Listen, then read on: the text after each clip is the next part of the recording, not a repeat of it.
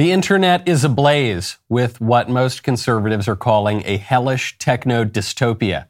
This, care of the Kingdom of Saudi Arabia, which has proposed building a 1,640 foot high, 106 mile long city for 9 million people built into a mirrored wall.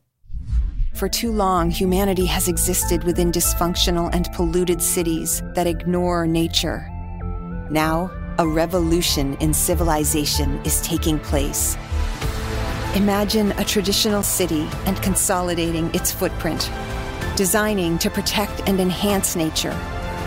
The line will be home to 9 million residents and will be built with a footprint of just 34 square kilometers. And we are designing it to provide a healthier, more sustainable quality of life. The line's communities are organized in three dimensions residents have access to all their daily needs within five minute walk neighborhoods.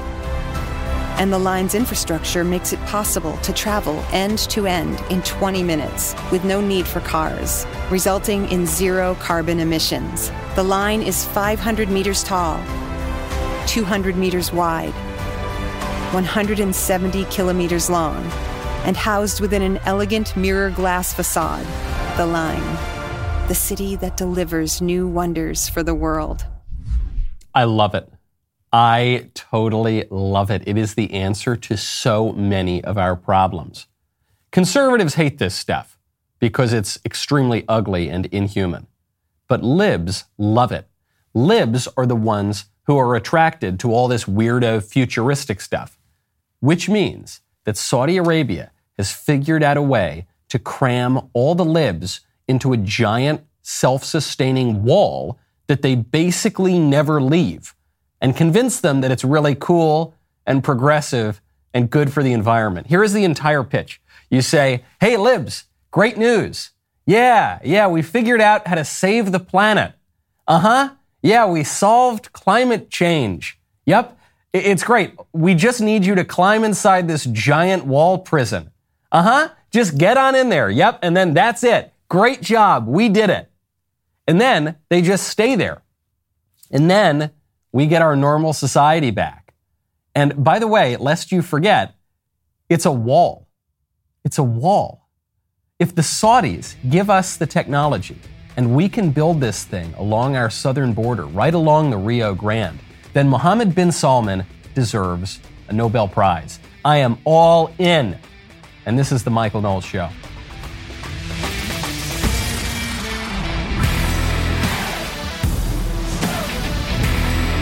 Welcome back to the show. My favorite comment yesterday is from Charles Davis, who says, I got to watch Fauci Unmasked a few days ago. Excellent series, Michael. Thank you so much. What a great comment. Really important comment now because the Republicans are finally threatening to investigate Dr. Fauci if they retake the Congress. Fauci is running away. There is pretty much a Fauci shaped hole in the NIH. He is so eager to run away from those investigations. Make sure you arm yourself with the facts by watching Fauci Unmasked over at Daily Wire Plus. Then, once you know everything, you can talk to your friends about it. When I want to talk to my friends, you know what I love? Pure Talk. Right now, go to puretalk.com, enter promo code Knowles Podcast. You're getting pinched right now. Everything that you buy is getting more expensive, with one exception your cell phone plan. If you switch to Pure Talk, what are you spending on your cell phone bill? Probably 60, 70, I don't know, 80 or 90 bucks a month. You can cut that by two thirds if you switch to Pure Talk right now. Pure Talk gives you talk, text, plenty of data for just $30 per month. No price increase there. No Biden inflation affecting that. I am a Pure Talk customer. I love Pure Talk. It's incredibly reliable. I use Pure Talk a lot for my job. I use Pure Talk for my personal life. The 5G coverage is great. Plus, they make the switch from your current provider incredibly easy. Won't take you more than 10 minutes, which is amazing. Well worth the savings. 10 minutes, definitely well worth saving 60 bucks a month. Right now, our listeners, by the way, in addition to that, are saving 50% off their first month when they use promo code Knowles Podcast at puretalk.com. Hard to depend on the government, hard to depend on this crazy economy. You can depend on Pure Talk, puretalk.com. Select a plan, enter promo code Knowles Podcast, save 50% off your first month, switch over in less than 10 minutes. puretalk.com, promo code K N O W L E S P O D C A S T, all one word. Speaking of difficult neighborhoods to live in, how's that for a transition? Portland residents, Portland residents, one of the most liberal cities in a very liberal state in America, they are finally realizing how terrible it is to live under those disastrous policies in those terrible neighborhoods, and the Portland residents are speaking out. I'm living in a nightmare neighborhood. It's really scary. For years, these neighbors have been watching the city's homeless crisis spread across parts of southeast Portland. Now it's right outside their front door.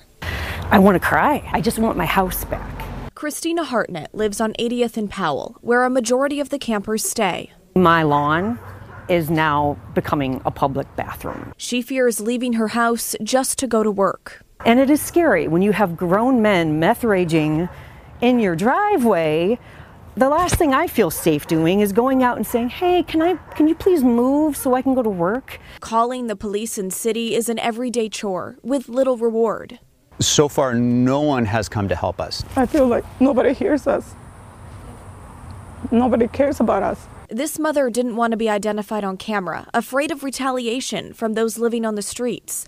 She rarely lets her children outside to play. It's very sad. Because my, they're just kids, so they want to play.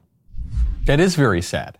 This is really sad. We have so many of our public political debates at this level of ideology, at the level of, well, this is my utopian vision for the future. This is my utopian vision. This is how society would work if I were the king. No, this is how it would work if I were the king. You see kind of these utopian visions coming out of Saudi Arabia right now. That's where our political debates tend to live. But where the political debates really should live, and for the vast majority of people who don't have their faces buried in the political headlines all the time, where it really does live, is on hey, is, do I have a good neighborhood for my kids? Hey, can I go outside and not be afraid for my life? Hey, can I just kind of have a nice day to day existence without having to worry about crazy meth heads or criminals coming and attacking my kids or stealing my stuff or defecating on my lawn? That's, that's the first kind of political problem you've got to solve before we get to all of our wonderful pie in the sky dreams. And it's not just Republicans who think that way, and it's not just Democrats who think that way. At the elected level, frankly, no one, no one thinks in those basic terms about things that actually matter to people. This is why Trump was such a breath of fresh air in 2016. When he, I remember vividly when he was on the campaign trail and he was asked, What are you going to do if you're president? He said, I want to give people good neighborhoods and a good place to live. And everyone, forget about the left, even everyone on the right attacked him for it because they all got their kind of egghead libertarian ideologue glasses and, and, and bow ties on. And they said, well, actually, that's not the role of the federal government to provide good neighborhoods for people. And actually, no, but the only thing you can do is cut the marginal tax rate on the blah, blah, blah, blah, blah. And I think the vast majority of people heard Trump say that and said, oh, yeah, that sounds good. I want a good neighborhood. I want a good community. I want a good way of life, okay? And I want my president, with whatever power he's got, to try to improve life at a very basic level for people, okay, at the level of how do we live day by day. Those people in that video living in Portland, those are not rock ribbed right wing Republicans. I imagine that in as much as those people have any political affiliations, they're all Democrats. I just, just statistically, that's, that's what we're looking at in Portland. And they know that these policies are terrible. It's not just Portland. The New York mayor, Eric Adams, has been whining for two weeks now about how Texas is busing illegal aliens up to New York. Illegal aliens, illegal immigration, the policy that Eric Adams supports, a total Dem policy. Now New Yorkers are seeing the consequence of that. They realize it's terrible. And, and on crime, too, and on homelessness, too. The New Yorkers, most of whom are Democrats, are realizing that those policies are terrible. Muriel Bowser down in D.C., the super lib dem mayor of D.C., is complaining that red, red state governors are shipping illegal aliens to D.C. Super lib policy, they're just seeing the consequences of it right now. It's the Democrats realizing that. That's what Joe Biden is worried about. That's what the White House is worried about. They're not worried about angry Republicans or even Republicans being fired up and energized for the midterms. What they're really terrified of is that they're losing the moderates and they're losing the centrists and they're losing a ton of Democrats because eventually reality reasserts itself and you're seeing the consequences of defund the police and you're seeing the consequences of let the criminals off the hook and you're seeing the consequences of decriminalize all the drugs and you're seeing the consequences of destroy the economy and you're seeing the consequences of flood the country with illegal aliens and you're, you, it takes a little while, but eventually you see the reality of that. And even the Dems don't like it. Because even if they might be titillated by the pie in the sky ideology, eventually, when, when someone is defecating on your lawn, there's, there is pretty much no one who is so committed to his or her ideology that he will continue to support that. When you actually see the meth head tweaking on your front step. That's just not going to work. So the only thing they can do is lie and try to redefine all the terms. We are now in a recession. We are officially in a recession. The second quarter GDP numbers have come out. We've got two consecutive quarters of negative GDP growth. The White House is asked about this. This is just before the numbers come out. They're asked about their attempt to redefine recession. And what do they do? They redefine redefining. If things are going so great, though, then why is it the White House officials are trying to redefine recession? No, we're not redefining recession. If we all understand a recession to be two consecutive quarters of negative GDP growth in a row, and then you have White House officials come up here to say, no, no, no, that's not what a recession is. It's something else. How is that not redefining recession? Because that's not the definition. That is not the definition. Brian Deese said in 2008, of course, economists have a technical definition, which is of a recession, which is two consecutive quarters of negative growth. I can tell and you yesterday this. he said two mm-hmm. consec- two negative quarters of GDP growth is not the technical definition of a recession. It is What not. changed? It is not. Why did he say that it It is not. I can sp- I can speak than who the to I can speak to to what he said t- yesterday in front of all of you, which is the last thing that you just repeated. There are many factors. There are many factors, economic factors and indicators to consider, uh, and. I will say that uh, the textbook definition of recession is not is not two negative quarters of GDP.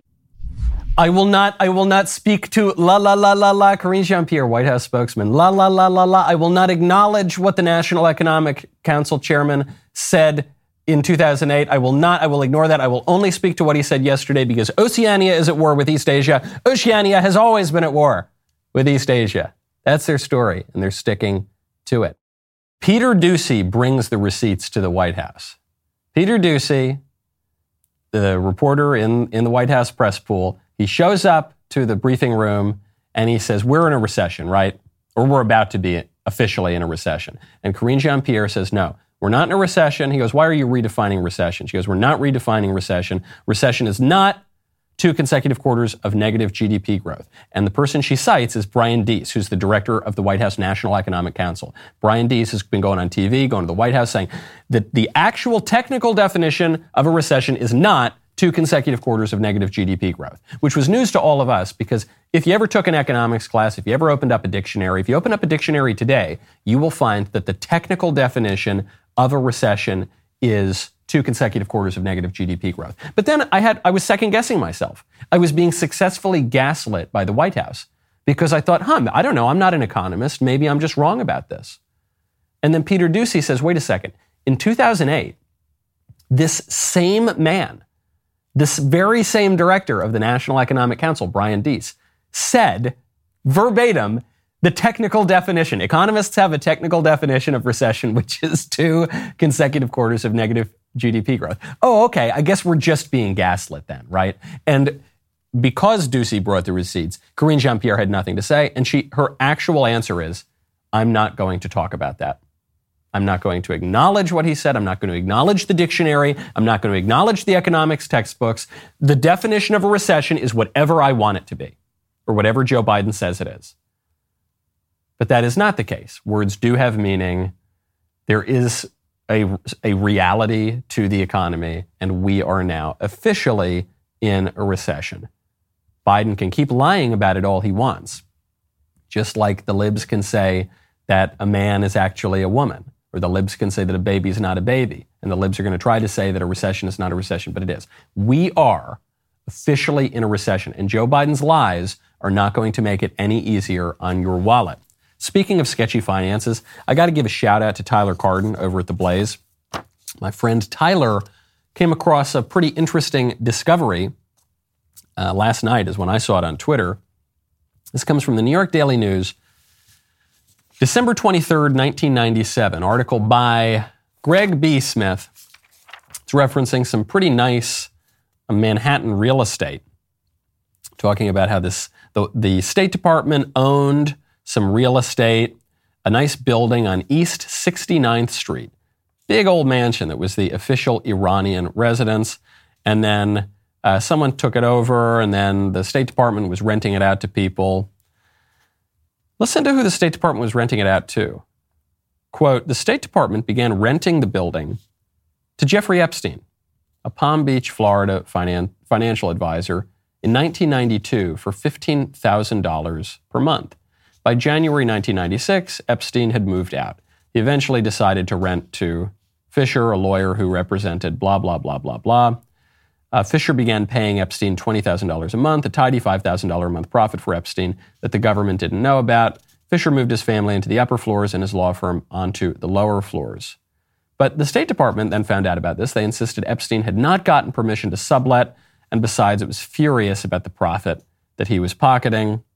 And so the feds made Epstein kick this guy out. Why didn't we know about this? Why did we've been talking about Jeffrey Epstein for years now?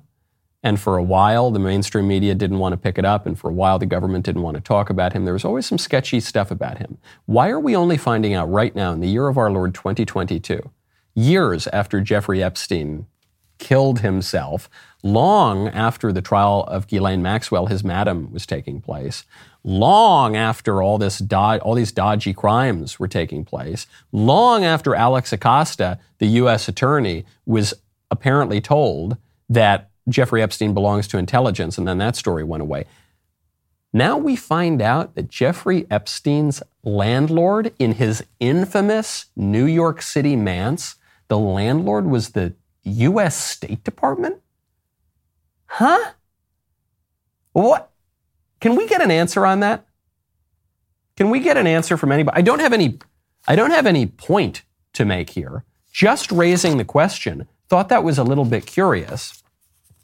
Seems to me, a lot of people have suggested maybe Jeffrey Epstein wasn't just acting on his own. Maybe Jeffrey Epstein wasn't just this eccentric gazillionaire with some weird sexual perversions. Maybe Jeffrey Epstein had the backing of state actors, and whenever anyone brings up that question, all of a sudden the story goes away.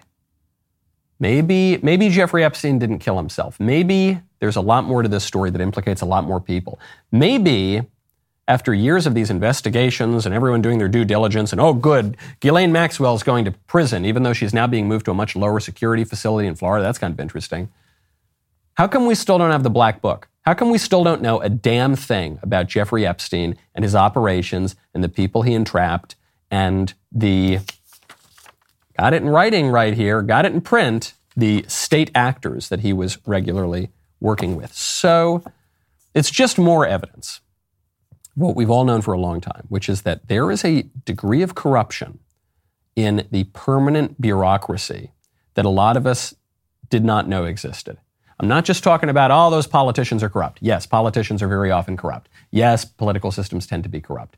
But I'm talking about not the elected people exactly. I'm talking about the permanent bureaucracy, the State Department, the executive agencies, the intelligence community that has, uh, and the media that totally carries water for them, that has been operating without virtually any oversight for a very, very long time, implicated in some very serious crimes.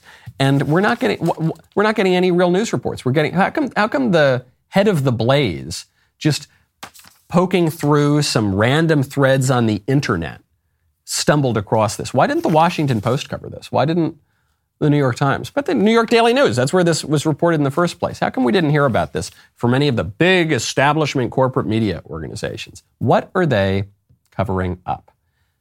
This is the kind of issue that gives us Trump 2024. Okay, this is the kind of issue that gave us Trump 2016 and Trump 2020, and that is, is going to be very powerful for Trump in 2024 because the thing that Trump had, and I think to a large degree still has, that no other candidate did have, is that he is totally from outside this world. Whatever you want to say about Trump and his vices and his bad habits, the guy is not a career politician. He's not the usual kind of politician that you see from either party. And whatever you want to say about Trump, the permanent bureaucracy, the deep state, the intelligence community, whatever, hates this guy's guts and acted, I think, quite clearly illegally to undermine his campaign, to spy on him, and to undermine his presidency. Which, when you look at the degree of corruption from the permanent bureaucracy, makes any reasonable person like Trump more. And so he's out campaigning. Trump is very much on the campaign trail again, even though he has not announced a presidential run. He's out there. He's speaking most recently in Washington, D.C., about the issues that are going to affect 2024. The society that refuses to protect its children is a society that soon will not be able to protect anybody.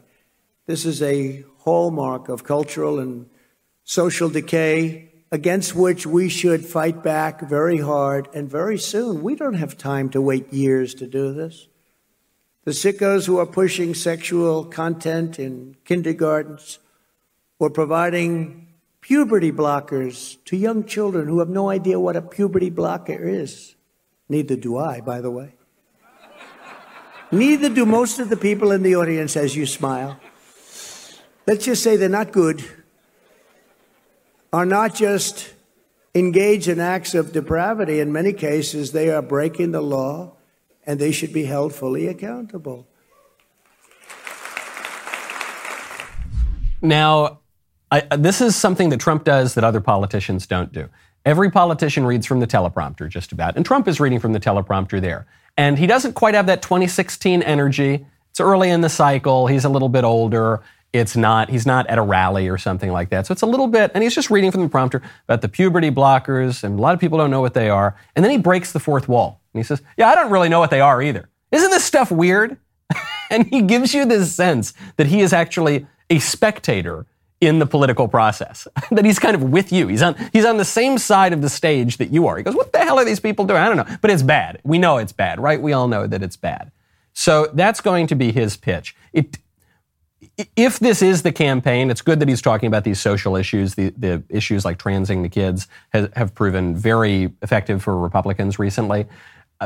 But it's not, it's not that 2016 energy. Everybody's talking about transing the kids.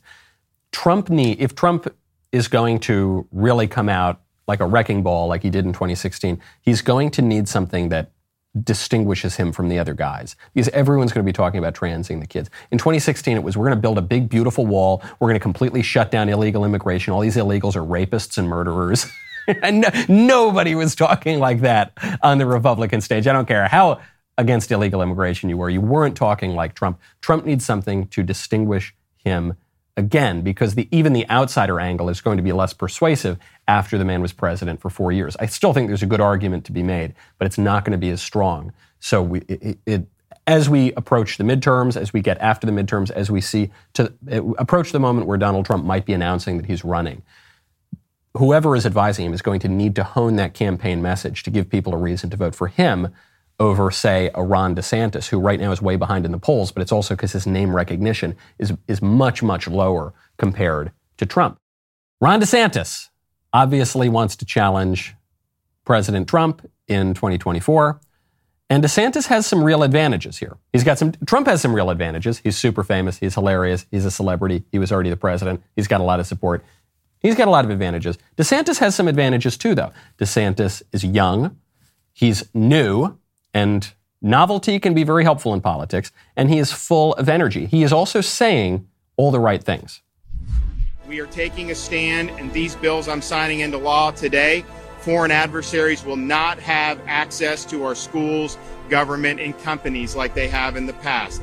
In fact, the first bill that I signed today safeguards our public institutions from undue foreign influence, and that means prohibiting agreements uh, between public entities and the Communist Party of China or Cuba or any of these other uh, malignant forces. As of the time we sign this bill and it goes into effect, Florida we will be banning things like Confucius institutions from being in our universities or in our colleges. And I know we had issues with that right here in, in Miami Dade counties. We're also going to sign the Combating Corporate Espionage in Florida Act. It creates new criminal offenses in Florida for the theft and trafficking of trade secrets.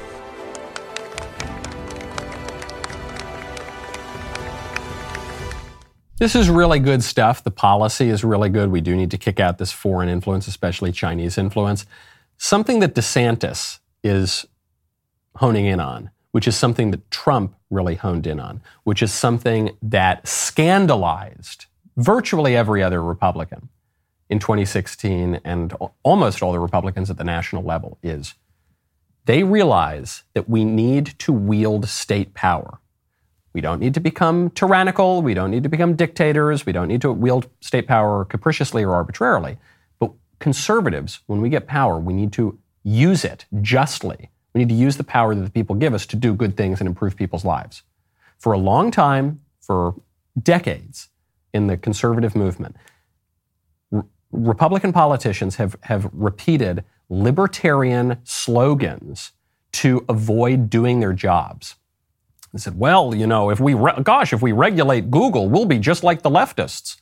Oh, we can't do, that would be very wrong to wield the state to stop drag queen perverts from jiggling for little kids. Oh, no, we can't, that would make us no different from the leftists if we ever used any government power at all. No, no, the founding fathers hated the idea of law and order and justice. No, what are you talking about? That's just completely made up.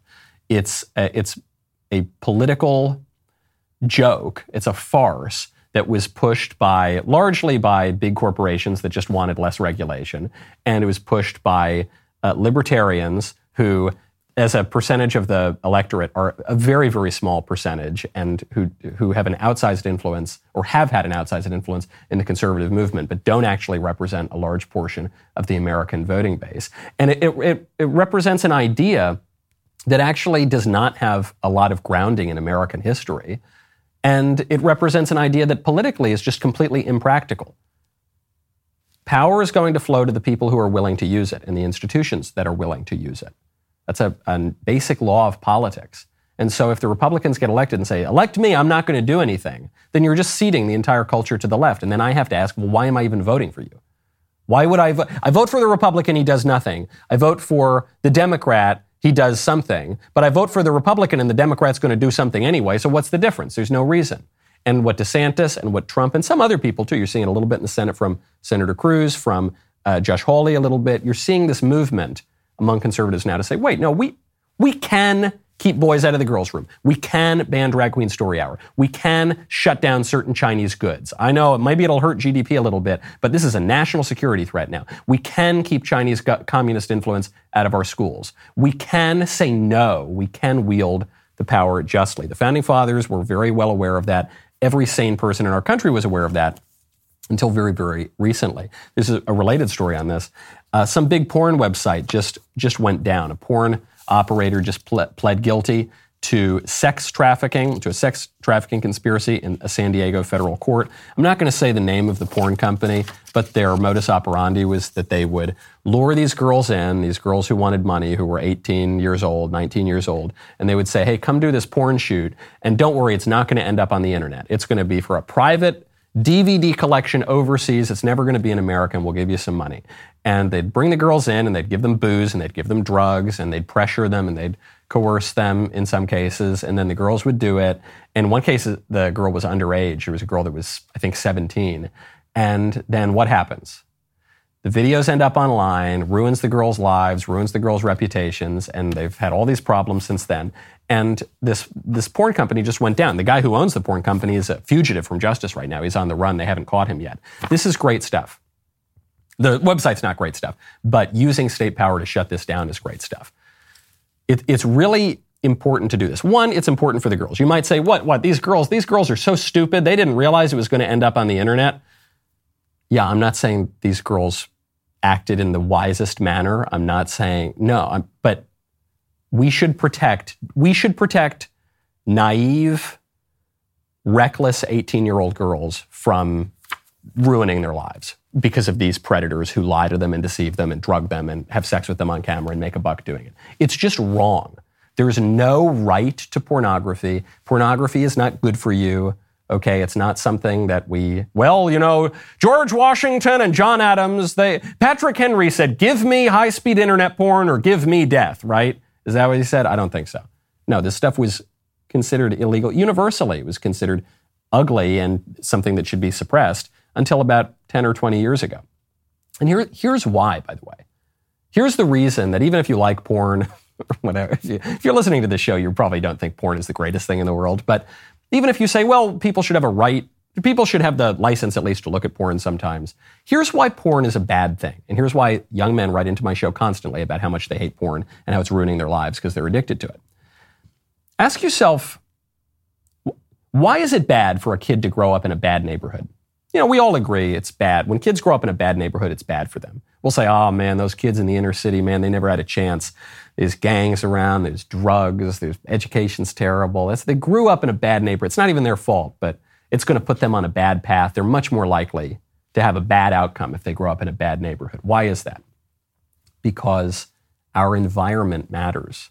Our society matters. It affects us. Even things that the kids are not doing, just being around that stuff in your society does affect you and it, and it, it can make your life worse. That's, that's just called politics. That's just called living together. It's when you live in a culture mired in crime and vice and sin, when you're, when you're living in a place like Portland and you've got just this stuff all around you. You're not the one taking the meth. You're not the one defecating in public, but it's just all around you. It affects your life and it makes things worse. And it, and it tempts you to do the drugs and it tempts you to get involved in the crimes and it tempts you to get involved in all sorts of bad stuff. And we have a political right to say, no, get off my lawn. a classic conservative slogan get off my lawn. Get off my lawn now. We have a right to say, no, you don't, you don't get to take advantage of the girls. You don't get to deceive the, the the naive 18 year old girls. No, you don't get to do the drugs. No, you don't, you don't get, you don't get to do this stuff. Okay. We want good neighborhoods, a nice place to live. You want people to conserve stuff. You got to give people a nice, lovable place to live. We have the right to a nice life, to a flourishing place. We have a right to not just to liberty, properly understood, which is not the same thing as license. We have a right to the blessings of liberty. The liberty used as an instrument to virtue and to a flourishing society. That's what the founding fathers thought. That's what sane people thought.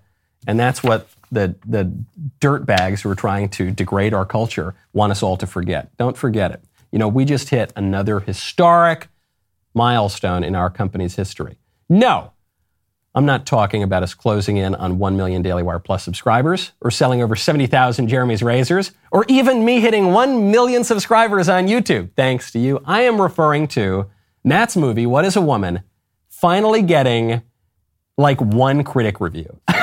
so, you know, the critics, the people loved it. I mean, the, the movie had almost 100% popularity, you know, audience review, but the critics didn't want to touch it on Rotten Tomatoes. So then we got, I think, I think the number is five critics watched the movie and they loved it. So it's now got the movie has a 100% critics review on Rotten Tomatoes. This is really the the libs stepping on a rake. This is really the lib, libs undermining themselves because when the the liberal critics boycotted the movie, it just left it open for moderate to conservative critics, all of whom love the movie because it's a great movie. So go see what the critics are raving about with 100% approval. Go to Daily Wire Plus, become a member, stream What is a Woman, get 35% off your membership when you sign up today. DailyWirePlus.com. We'll be right back with a lot more.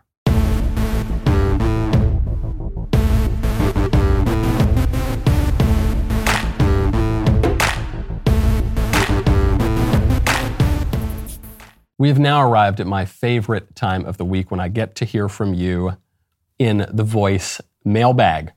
Voice mailbag is brought to you by Pure Talk. Go to puretalk.com, select a plan, enter promo code Knowles Podcast, save 50% off your first month. All right, let's get to the first question. Hey, Michael, this is Camille. I'm just calling in because I have a question about guys and girls' mentality with dating. So, as a girl, I have a very intense moral hangover, probably derived from a lot of Catholic guilt, but it kind of prevented me from engaging in my quote unquote hoe years. But I was wondering if guys have that same type of guilt if they're in their player years, not just guilt for what they're doing to girls if they're not dating them, if they're just hooking up with them, but if they have any guilt of just kind of living that more immoral lifestyle of hookup culture. Would love to hear your thoughts. Thanks and love the show. Love those phrases that I I realized I did hear correctly when you said the men have the player years, and then I think the first phrase you used was hoe years for women. So first thing, generally, if you haven't already gone through it, probably good to avoid those years. I know it's very easy. I think a lot of people fall into it, obviously, but you know, if you can avoid, I wouldn't, I wouldn't aim at having hoe years or player years. Probably not that great. Your question though, do you, do men feel some shame and guilt from that? Uh, the answer is yes. Yeah. Not just because you roll over on the pillow and you look at the girl lying next to you and you say, oh, why am I, ugh, yucks, why am I doing this? Not just because of the girl, but because of you, because you are degrading yourself. Because you are, when you pursue women or men in that way as just a, a vessel for your own pleasure, you are degrading yourself to the level of an animal. You are a human being with intellect, with reason, with virtue, with integrity, with worth, but you degrade yourself to the level of an animal that just needs to be titillated when, when you do that kind of thing. And it uh, reduces your view of the other person, too. You're degrading the other person. And even if you have a crush on the other person, even if you think very highly of the other person, when you engage in an act together that is intrinsically shameful, that will that will lower your view of the other person as well, and it will diminish the possibilities for a, a, longer kind of love affair with that person. So, yeah, men have it too. Women, men and women have it a little bit differently because men and women approach sex differently. But men have it too, and men can get sexhausted, and men can feel that same kind of shame. And ideally, that would be sooner rather than later if they have to go through that at all. Next question. Howdy, Nostradamus. My name is Houston, and my question is about a topic that has come up when discussing religion among my peers. I've grown closer to the church while in college, both thanks to you and my study group. Here's the thing I listen to a lot of metal, but not just any type, specifically death metal. I understand that some of the lyrics are blasphemous, but I'm far more captivated by the intricacies of the instruments, which makes sense since I play guitar myself, both for a band and a church. Is it possible to be a practicing Christian while also enjoying and performing this type of music? If not, couldn't the same be said for the modern degeneracy that kids are listening to now? I've been told that as long as I don't feel conviction, I'm okay. Would love to hear your thoughts on this. Thanks, a swarthy breakfast taco. really, really good question. And I'm going to give you a really, really hard answer. Yeah, you probably shouldn't listen to that. Sh- I'm sorry, I don't want to be a wet blanket. It, it's not even just the lyrics. I mean, obviously, you shouldn't listen to music that is blasphemous, but you can find metal, you can find extremely hardcore metal that is not overtly blasphemous. That's not even the main issue. The main issue with death metal is the, is the music, actually. It's more the percussion. Plato has this point, which is he, he, he observes that more than anything else, it's music and rhythm, even especially, that, that can transform your soul in that it bypasses your reason. When you're listening to music, especially music that's very percussive, especially music that's very uh, beboppy, you know, or in the case of death metal, you know, it's all just like gung, gung, gung, gung, gung. It, when, when, when you listen to that, you're not reasoning about it. You're not sitting back like you're listening to, I don't know, a, a symphony by Bach and thinking about it and thinking in a, in a really calm way about it. And, and even then, you know, even more classical music will bypass your reason to a large degree. But when you're listening to very percussive stuff, it will totally bypass your reason and it will transform your soul. It will take the strongest hold upon your soul, as Plato says. And so you've got to be aware of that. I'm not saying you can never listen to death metal again, but, uh, but I wouldn't recommend it. I wouldn't recommend it. I would recommend I would recommend generally avoiding things that take you totally out of your reason. And when you're in a mosh pit, just you know, or you're listening to death metal or something like that, you are out of your reason. When you drink three bottles of whiskey, you're going to be out of your reason too. And you don't you don't want to do that. Sorry to be a wet blanket. I'm not saying you have to totally tune out all the death metal immediately, but I think as you as you grow in your uh, spiritual life, you, you will naturally uh, pull away from that kind of music and, and pursue other kinds of tastes. Sorry, sorry to say. I'm sorry to rain on your parade, but that's just the way it is. I'm sorry that I have to Plato pill you, but that's the way it goes. Next question. Hello, Michael. This is Tony Fauci. I wanted to call and let you know that I am deeply disappointed in the disinformation that you've been spreading on your show. And I wanted to tell you to tell all of your sheep to wear the mask. Your sheep need to wear the mask. My question is this Do you really think Elon Musk is going to buy Twitter? If so, I might just have to retire early. Thanks, and remember to wear the donut, Michael. Just wear the donut.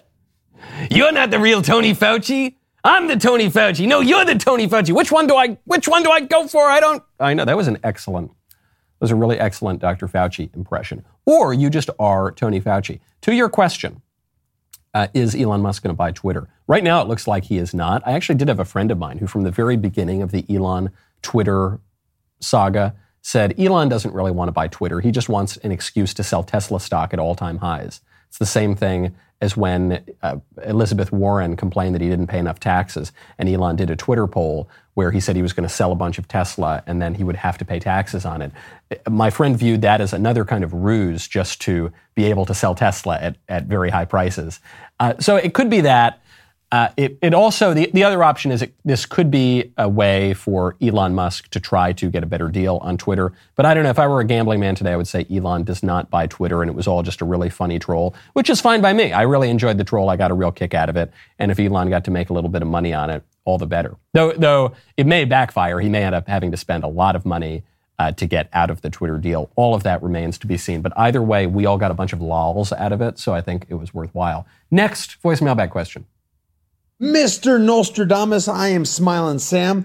Uh, I am a blue checkmark athlete. I've been in the UFC for a number of years, uh, and I'm one of those guys that thinks LeBron and people like that should shut up and dribble. So I've kind of held myself to that same principle. I will shut up and punch. Now, my question for you is should I keep doing that? I have a topic that I won't. I will not hold my tongue on abortion. I am a foster parent. I have six children. I have adopted one, and I'm going to continue adopting children until they are all mine. Uh, and they are all very loved. Uh, other than that, though, I tend to keep my mouth shut because, like I said earlier, I'm a big fan of the shut up and dribble thing. They aren't.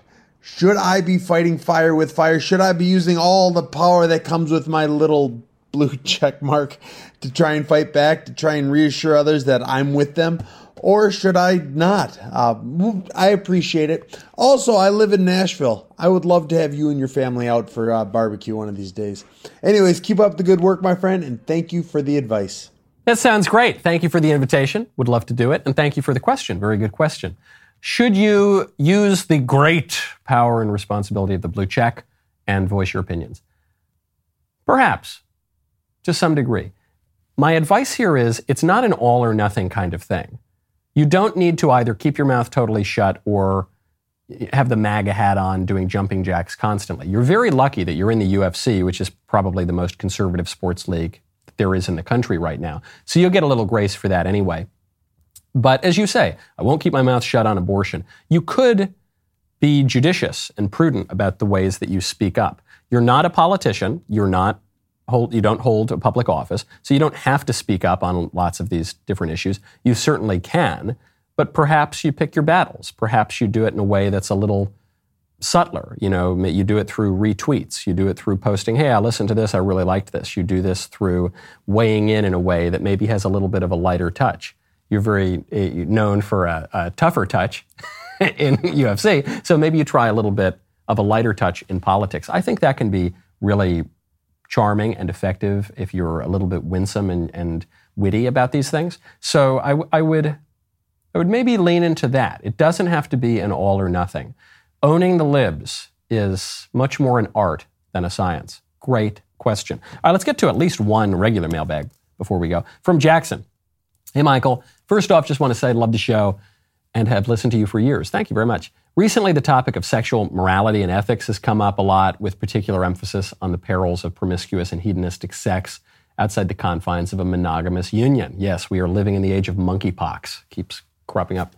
A key recurring point raised is that the kinds of sexual activities that typically occur in these environments are deviant in nature, driven by a, a failing, uh, a falling of society's morality and commitment to prioritize healthy monogamous relationships. My question to you is this If a man and a woman are in a monogamous and committed marriage to one another, is it okay for them to engage in sexual acts that may be considered kinky?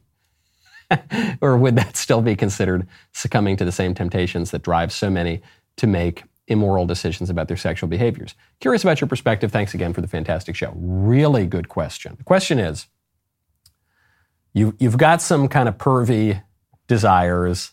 Is it okay to, to act on them? No, basically, is the short answer. no, it's not. Because they are, by definition, perverted. They're distorted. They're disordered. They're corrupted. And you don't want to be those things. You don't want to be corrupted. You want to be properly ordered. Think about what is the most popular kinky behavior in our pop culture. It's, it's Fifty Shades of Grey, right? It's, it's BDSM. What, what does BDSM stand for? It st- stands for bondage, dominance, sadism, and masochism. Those are all bad things. Those are all wrong separately. And torturing yourself, torturing other people, dominating someone, you know, tyrannizing someone, and enslaving someone, those are all bad things. So you wouldn't want to do that. And you certainly wouldn't want to do that to your wife. Now, you might say, well, I'm not really doing it. It's not real. It's just pretend. But you are really doing it. That's the thing. It's not even just a fantasy in your mind. You are really acting it out in real time on a real human being. And you can even both pretend that you're not really doing it, but you are. And wh- where this is sort of dangerous for you is that your desires influence your behaviors, right? You're saying, I have this sexual perverted desire, and I therefore want to behave in a way that, that expresses that. But your behaviors also affect your desires. This is what an acquired taste is. When you're a little kid, you don't like beer. You know, you take a sip of your daddy's beer, you don't like it. When you get older, you have some more beer, and then you start to like it, and you acquire that taste, and then you start to desire beer. Your behavior, anyone who's ever engaged, well, with drugs, it's very clear, or really just any kind of habit, you know that the more you do it, the more you can acquire a desire for it. And so the more you indulge these kinds of desires, the, the more powerful the desire will become. And the desire, in fact, could even change and become more intense and more hardcore. It happens with drugs, it happens with sex and porn, it happens with sloth, it happens with all, all kinds of vices. And so you, you don't want to do that. A, a good image of this actually comes from Dante, where Dante has this erotic love for his lover, Beatrice. Not a lover, they don't act on anything, but she's just the woman in his mind. And the beauty of Beatrice uh, is, is erotic for him. That it arouses erotic feelings. And he doesn't just repress it. I'm not saying just repress everything.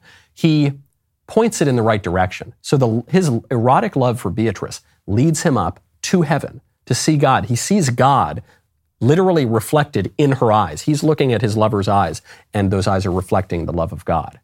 Now, had Dante not been ordering his erotic love in the right way, in the right direction, if instead he had been dreaming about or fantasizing about, you know, taking Beatrice to Fifty Shades of Grey and whipping her with chains and things like that, then he probably would not be pursuing that all the way up to heaven. He'd probably be, be going in the other direction where the, where the whips and chains are used really all of the time. I, this is a real wet blanket kind of a mailbag in a way because I'm saying don't listen to death metal or it's not good for you. Don't do weird stuff with your wife. Don't. Do, but it is it's a fact, okay? And as our pal says, facts don't care about your feelings, all right? That's the way it goes. Uh, wise people have known this throughout all of history. And it's, it's not just giving something up. It's not just giving up the death metal. It's not just giving up the weird whips and chains stuff that you want to do with your wife. It's, it's giving you a much better alternative. It's pointing you at something which is higher, which is music that can be higher, that can be just as, or more so, instrumentally intricate and complicated and beautiful, much more even than the popular music you're listening to, and, and an understanding of love and even erotic desire that is much higher than whatever kind of behavior which you already admit is perverted might be uh, in your mind at the moment. We're falling creatures, so we're, we're going to fall short, but you actually can, you can order yourself uh, in a way. You can improve. You can grow in virtue. Your desires can become ordered in a more correct way, and you can uh, more and more approach the love that's, that moves the sun and the other stars. Tune in tonight, by the way, to catch an all new episode of Daily Wire Backstage where your favorite Daily Wire hosts come together to discuss the news of the day. You'll join me, Ben, Matt, Drew, and the God King Jeremy Boring at 7 p.m. Eastern on the Daily Wire's YouTube channel or at dailywireplus.com. It's going to be a lot of fun. Until then, I'm Michael Knowles. This is The Michael Knowles Show. See you next time.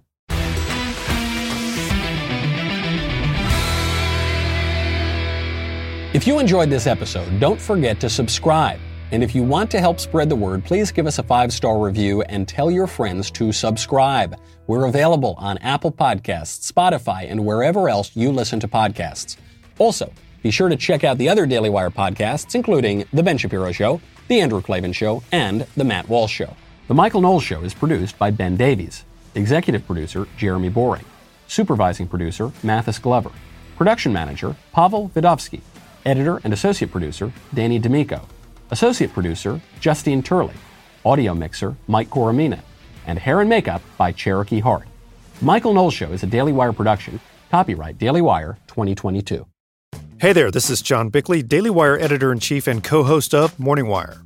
On today's episode, new evidence suggests a landmark Alzheimer's study may have been fraudulent. A Senate report details how China has attempted to infiltrate the Fed, and House Democrats move to impose term limits on the Supreme Court. Join us and get the facts first on the news you need to know with our show, Morning Wire.